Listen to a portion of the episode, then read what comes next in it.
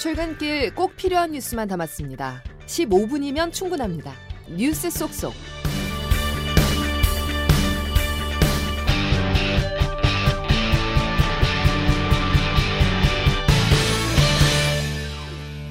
여러분 안녕하십니까? 12월 26일 화요일 CBS 아침 뉴스 김은영입니다.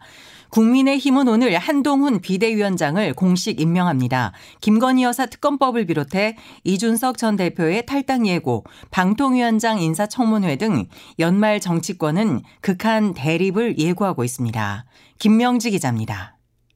국민의힘은 오늘 전국위원회를 열고 한동훈 전 법무부 장관의 비상대책위원장 임명건 등을 의결합니다. 야당은 검찰공화국이라고 일컬으며 대여 공세를 강화하고 있지만 여당은 한 전 장관의 등장으로 인한 컨벤션 효과에 주목하고 있습니다. 내일은 윤석열 대통령의 직속 상관이었던 특수통 검사 출신 김홍일 방송통신위원장 후보자 인사청문회가 예정돼 있습니다. 동시에 국민의힘 이준석 전 대표가 탈당을 예고한 날이기도 합니다. 연말 여야의 갈등이 최고조에 달할 것으로 예상되는 지점은 모레 본회의입니다. 김건희 여사의 주가 조작 관련 의혹, 대장동 50억 클럽 관련 의혹을 수사할 이른바 쌍특검법이 자동 부의될 예정이기 때문입니다. 여야는 성탄절 연휴에도 관련 논평을 내며 기싸움을 이어갔습니다. 국민의힘 전주의 원내대변인, 더불어민주당 박성준 대변인입니다. 국민의힘은 위헌적이고도 위법적인 특검법에 절대 타협하지 않고 묵묵히 법치를 지켜갈 것입니다. 범죄를 저지르면 대통령도 수사 받아야 하는 것이 대한민국의 상식입니다. 대통령 부인은 더더욱 예외일 수 없습니다. 내년도 예산안을 지각 처리했던 여야가 연말까지도 대치 전국을 예고하면서 총선을 앞두고 민생은 뒷전이라는 비판의 목소리가 나옵니다. CBS 뉴스 김명지입니다. 이런 가운데 정부와 여당, 대통령실은 김건희 여사 특검법에 대해 수용 불가 방침을 확정했습니다. 야당이 강행 처리를 하더라도 윤석열 대통령이 거부권을 행사할 수 있어 보입니다. 이어서 김형준 기자입니다. 김건희 여사에 대한 특검 법안은 패스트 트랙, 신속 처리 안건으로 지정돼 8개월간의 계류 기간을 거쳐 모레 국회 본회의에 상정됩니다. 그런데 어제 오후 국민의힘과 정부, 대통령실이 삼청동 총리 공간에 모여 고위 당정대 협의회를 열고 이 특검 법안의 수용 불가 입장을 확정했습니다. 국민의힘 윤지옥 원내대표, 한덕수 국무총리, 대통령실 김대기 비서실장 등이 비공개로 모인 자리였습니다. 대통령실 내부에서는 김건희 여사 특검법이 총선을 겨냥한 흠집내기라며 정치 공세라는 입장입니다. 이관섭 정책실장은 KBS 의료진단 라이브에 출연해 대통령실 입장을 이렇게 말했습니다. 저희들 입장은 총선을 겨냥해서 어떤 흠집 내기를 위한 그런 의도로 만든 법안이 아닌가 그런 생각을 확고하게 가지고 있습니다만 한동훈 비대위원장 내정자도 악법이라는 입장을 밝힌 바 있습니다. 대통령실 관계자도 특검법과 관련해 조건부 수용하는 말이 안 되는 내용이라고 말했는데 이에 따라 민주당이 강행 처리를 하더라도 윤 대통령이 거부권을 행사할 가능성이 높다는 관측이 나옵니다. CBS 뉴스 김영준입니다. 더불어민주당이 정세균, 김부겸, 이낙연 전 국무총리들을 공동선거대책위원장으로 임명하는 방안을 구상 중인 것으로 확인됐습니다. 다만 이낙연 전 총리가 신당 창당을 추진 중이어서 실제 성사될지는 미지수입니다. 정석호 기자가 보도합니다. CBS 취재를 종합하면 민주당 지도부는 최근 회의에서 문재인 정부 시절 3명의 전직 총리들을 공동 선대위원장으로 임명하는 안을 논의했습니다. 실질적인 선대위 체제로 전환하는 것은 아니지만 당의 주요 인사들에게 어떤 역할을 맡길지 논의한 겁니다. 민주당이 이른바 삼총리 체제를 내세운 이유는 내년 총선을 앞두고 이재명 대표를 주축으로 통합의 메시지를 낼 필요가 있다고 판단했기 때문으로 보입니다. 현재 당내 분위기는 이 대표에게 녹록지 않은 상황입니다. 비이재명계는 연말까지 이 대표의 퇴진과 통합 비상대책위원회로의 체제 전환을 요구한 상태고 이낙연 전 총리도 당의 혁신과 통합을 요구하며 이 대표의 사퇴를 압박하고 있습니다. 이미 정세균, 김부겸 전 총리는 그제 비공개로 만나 당 분열 상황에 대한 우려의 뜻을 나누기도 했습니다. 따라서 삼총리 체제가 실제 출범할 수 있을지는 미지수입니다. 이런 상황에서 이재명 대표는 모레 정세균 전 총리를 만나 당 통합 문제 등과 관련해 논의할 계획입니다. CBS 뉴스 정석구입니다. CBS가 연속 보도해온 북한 해커 조직 라자루스의 사법부 해킹 의혹에 대해 국가정보원이 법원 행정처와 합동조사에 착수한 것으로 확인됐습니다. 김태현 기자의 단독 보도입니다. 국정원이 지난주 사법부 해킹 의혹에 대한 본격적인 조사에 나섰습니다.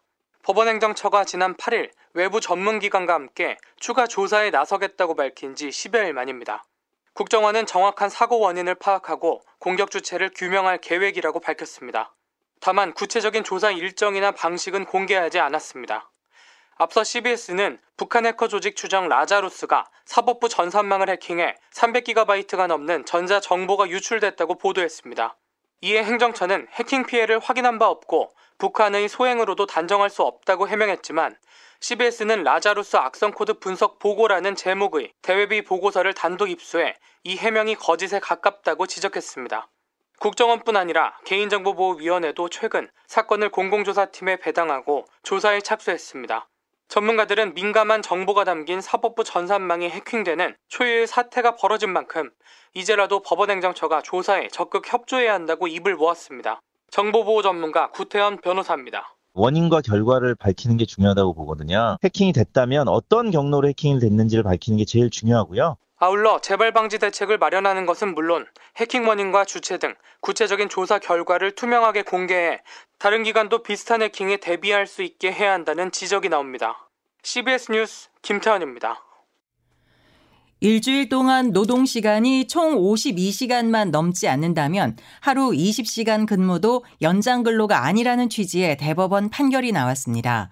주 52시간 근무제에서 몰아치기 노동의 문이 열린 것으로 평가되는데 사회적 파장이 적지 않을 것으로 보입니다. 최인수 기자가 보도합니다. 한 항공기 객실 청소업체 대표는 지난 2013년부터 3년 동안 일하다 사망한 노동자에게 연장 근로수당 493만 원을 지급하지 않은 혐의로 재판에 넘겨졌습니다. 이 노동자가 일주일에 사나흘간 오전 8시 30분에 출근해 저녁 8시를 넘긴 시각에 퇴근하는 식으로 130주에 걸쳐 연장 근로를 했기 때문에 근로기준법 위반 혐의가 적용된 겁니다. 1, 2심은 불법 연장 근로가 인정된다며 벌금 100만 원을 선고했지만 대법원은 죄가 되지 않는다고 판단했습니다. 연장 근로시간 계산을 다르게 한 겁니다. 1, 2심은 하루 8시간을 넘겼다면 연장 근로로 봐 주간 12시간이 초과했는지 따졌습니다. 그런데 대법원은 하루에 몇 시간 일했는지 상관없이 주간 총 52시간을 넘지 않으면 위반이 아니라는 겁니다.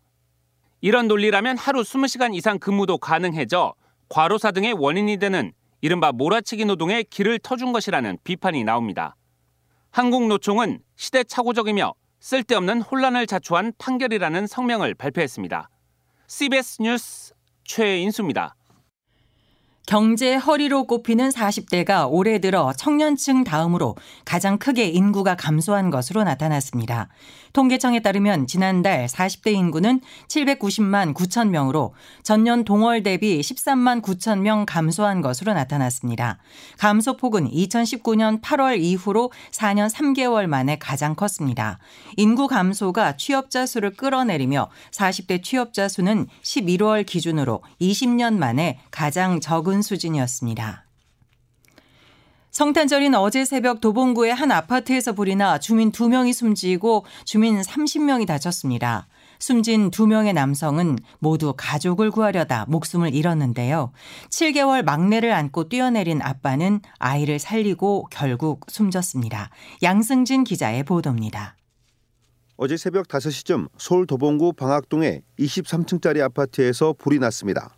3층에서 시작된 불이 순식간에 번지면서 인명피해가 잇따랐습니다. 불이 난 지 1시간 반 만에 큰 불길이 잡혔고 화재 발생 4시간 만인 오전 8시 40분쯤 불이 완전히 꺼졌습니다. 하지만 불을 피하기 위해 7개월 된 딸을 안고 4층에서 뛰어내린 박모 씨와 가족을 대피시키고 뒤따르던 이모 씨등 2명이 숨졌습니다.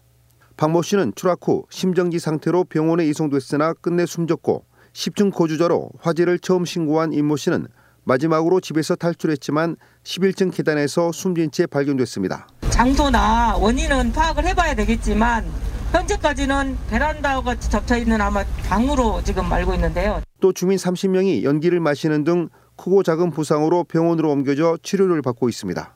소방 당국은 새벽 시간에 불이 난 데다 연기가 통로를 타고 퍼지면서 피해가 커진 것으로 추정했습니다. 경찰은 오늘부터 합동 현장 감식을 통해 정확한 화재 원인을 조사할 예정입니다. CBS 뉴스 양승길입니다. 어제 오후 4시쯤 서울 관악구의 한 다세대 주택에서 60대 남편과 50대 아내 등 중년 부부가 숨진 채 발견됐습니다. 경찰은 부엌 가스렌지 위에 올려둔 냄비가 모두 탔고 창문이 닫혀 환기가 안 된 점으로 미뤄 일산화탄소에 중독됐을 가능성에 무게를 두고 조사하고 있습니다. 성탄절에도 계속된 팔레스타인 가자 지구에 대한 이스라엘군의 공습으로 하루 사이에 250명이 추가로 숨졌다고 팔레스타인 무장정파 하마스가 통치하는 가자 지구 보건부가 밝혔습니다. 보건부는 현지 시간 25일 성명에서 지난 24시간 사이 250명이 숨지고 500명이 다쳤다고 밝혔습니다. 아시라프 알쿠드라 보건부 대변인은 이번 공습이 주거 지역을 대상으로 이루어졌으며 희생자 중 상당수는 여성과 어린이라고 덧붙였습니다. 고금리 속 부동산 경기 침체가 이어지면서 주요 은행의 부동산 건설 관련 대출 부실 위험이 커지고 있습니다. 중소 지방 저축은행의 부동산 PF 부실도 우리 금융시장 건전성 악화 요인으로 꼽힙니다. 박지환 기자가 보도합니다. 금융권에 따르면 KB국민, 신한, 하나은행 등 5대 시중은행의 건설업종 대출 잔액은 올해 11월 말 현재 23조 2,300여억 원에 달했습니다. 지난해 말 약 20조 4천억 원에 비해 14%, 2년 전인 2021년 말 15조 9,700억 원에 비해 46%나 급증한 액수입니다. 문제는 부동산 경기 둔화 속에 대출 연체액이 2년 전 330억 원에서 올해 11월 1,050억 원까지 3배 넘게 껑충 뛰었다는 겁니다.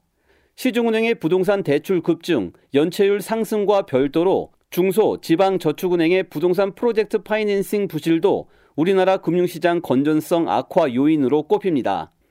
한국신용평가 보고서에 따르면 신용 등급을 보유하고 있지 않은 저축은행 47곳의 부동산 PF 부실채권 비율은 2021년 말 1.3%에서 올해 6월 말 6.5%로 약 5배나 상승했습니다.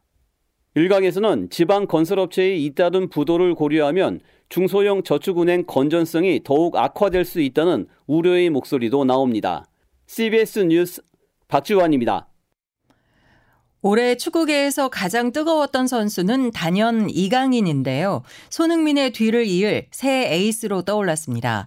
이 밖에 손흥민, 김민재 등 유럽파들의 활약, 그리고 울산의 K리그 2연패 등 뜨거웠던 2023년 한국 축구를 김동욱 기자가 돌아봤습니다. 2023년 한국 축구는 이강인으로 뜨거웠습니다. 클리스만 감독 부임 후 대표팀에서 주전 자리를 꿰찼고 7월에는 프랑스 최강팀 파리 생제르맹으로 이적했습니다. 10월과 11월 A매치 4경기에서 데뷔골을 포함해 4골 3개의 도움을 기록하면서 손흥민과 함께 공격을 이끌었습니다. 파리 생제르맹에서도 12월 전 경기에 선발 출전했습니다.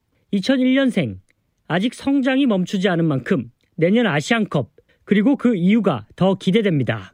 매 훈련 매 경기마다 어, 더 좋은 선수가 되려고 노력을 하는 것 같아요. 어, 손흥민과 황희찬, 김민재 등 유럽파들의 활약도 눈부셨습니다. 손흥민은 11골, 황희찬은 8골로 프리미어리그 득점 랭킹 상위권에 자리하고 있고 김민재는 독일 최강 바이에른 미넨으로 이적해 세계 최고의 수비수로 거듭났습니다. K리그에서는 울산이 전성시대를 열었습니다.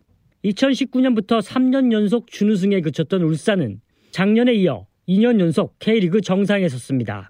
SNS 인종차별 사건, 박용우의 이적 등으로 위기도 있었지만 홍명보 감독의 리더십과 구단의 투자가 우승이라는 결실을 맺었습니다. CBS 뉴스 김동욱입니다. 일본 정부가 지난 8월 후쿠시마 원전 오염수 해양 방류로 중국 수출길이 막힌 가리비의 새로운 수출 시장으로 한국과 유럽 연합을 개척할 방침을 세웠다고 교도통신이 보도했습니다.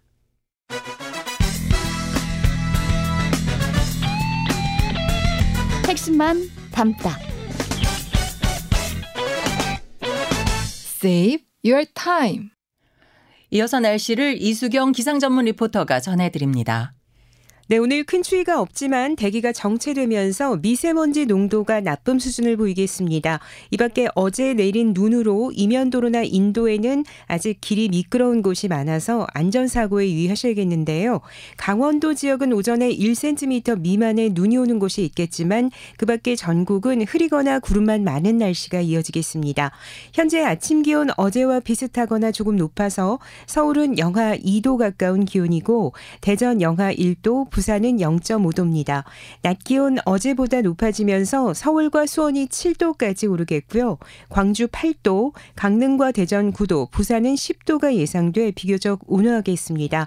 이번 주말까지 추위 소식은 없는 가운데 금요일까지 구름만 다소 끼겠는데요. 토요일에는 전국적으로 다시 비나 눈이 예상되고 올해 마지막 날인 31일 오전까지 이어지면서 이 점은 참고하셔야겠습니다. 동해안을 중심으로 건조주의보가 내려진 가운데 화재 위험이 높다는 점 참고하시기 바랍니다. 날씨였습니다. 이상으로 CBS 아침 뉴스를 모두 마칩니다. 함께 해주셔서 감사합니다.